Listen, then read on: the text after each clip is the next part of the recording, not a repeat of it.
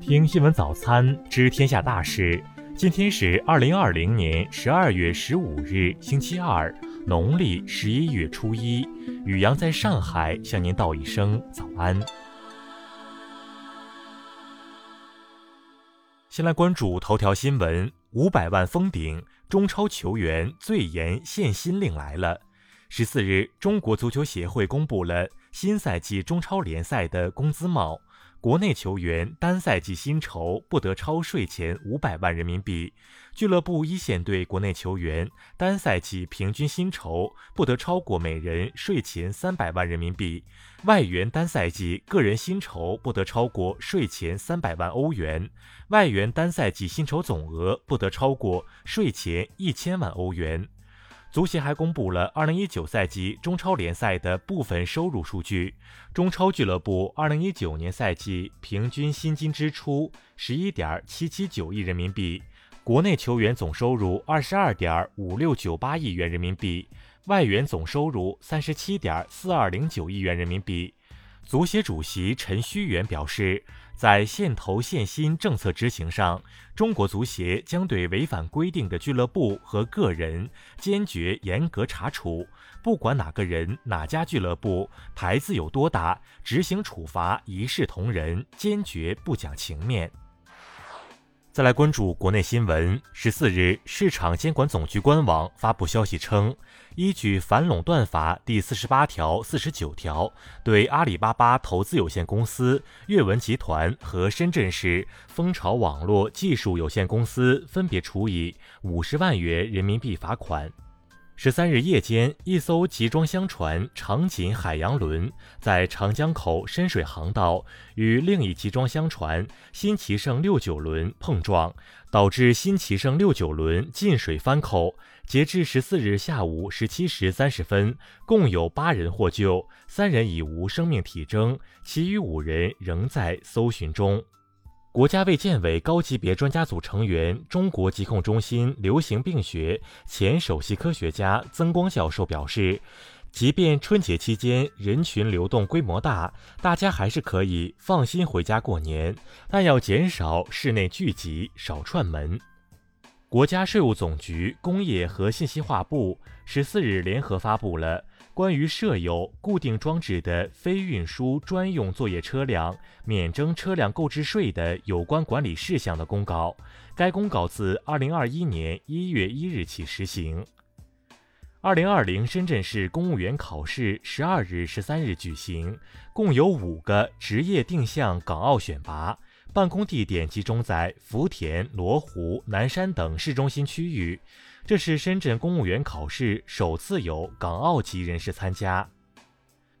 十三日下午，三名外地驴友在五台山台顶进行户外徒步时，因天寒、风大、雪深迷失了方向。随后，救援人员发现两名被困人员，一名冻伤，一名已失去生命体征。第三名被困人员于十四日上午找到，但已失去生命体征。中国汽车工业协会发布的最新数据显示，十一月汽车企业出口十二点二万辆，同比增长百分之四十六点七，出口量创历史新高。近日，教育部联合国家卫生健康委印发关于进一步加强无烟学校建设工作的通知，要求托幼机构、中小学校、中等职业学校的校园内全面禁止吸烟，室内不得摆放任何烟缸、烟具。再来关注国际新闻。截至北京时间十四日十九时三十分，全球新冠肺炎确诊病例达七千两百七十三万六千八百七十二例，死亡病例一百六十二万零六百六十四例，包括美国、巴西、印度、俄罗斯等国在内的至少三十三个国家单日新增确诊病例数均超过千例。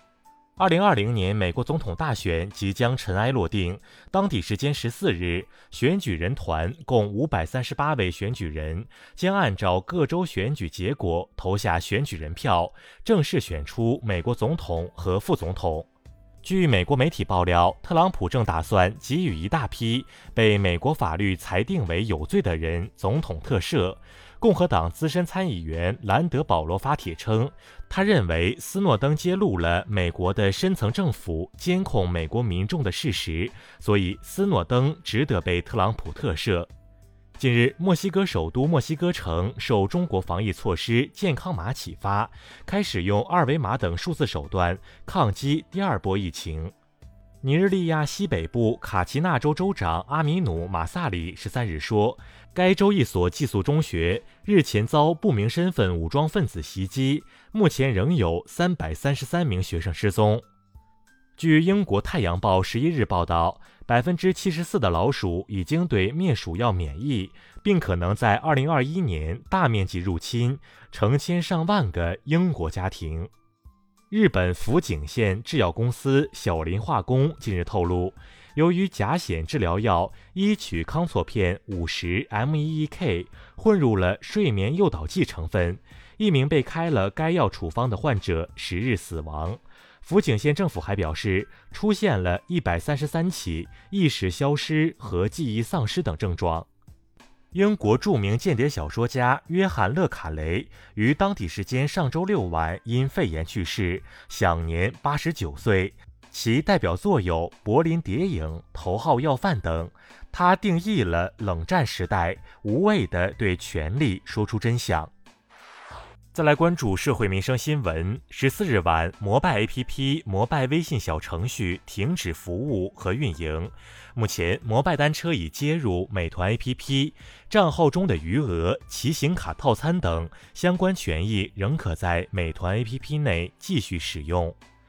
十四日下午，编造富婆出轨快递小哥事件有了新进展。杭州女子吴思琪诉郎某、何某诽谤案已被余杭法院立案受理。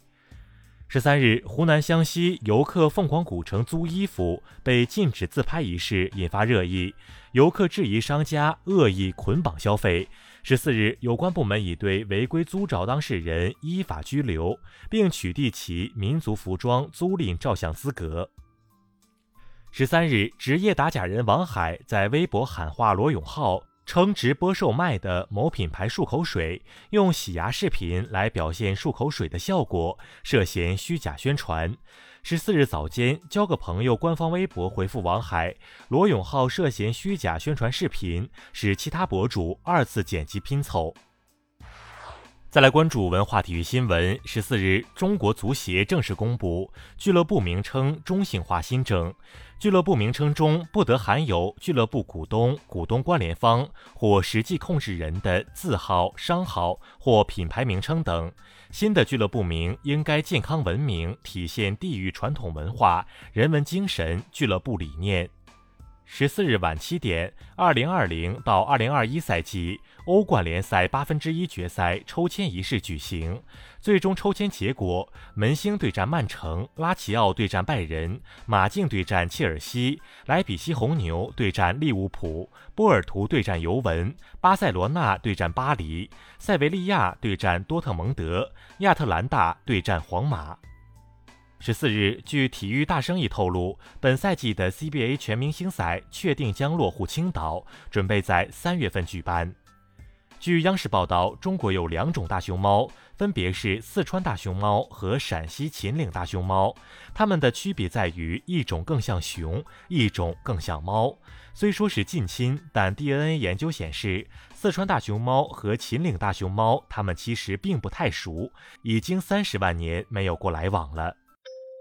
以上就是今天新闻早餐的全部内容。如果您觉得节目不错，请点击再看按钮。咱们明天不见不散。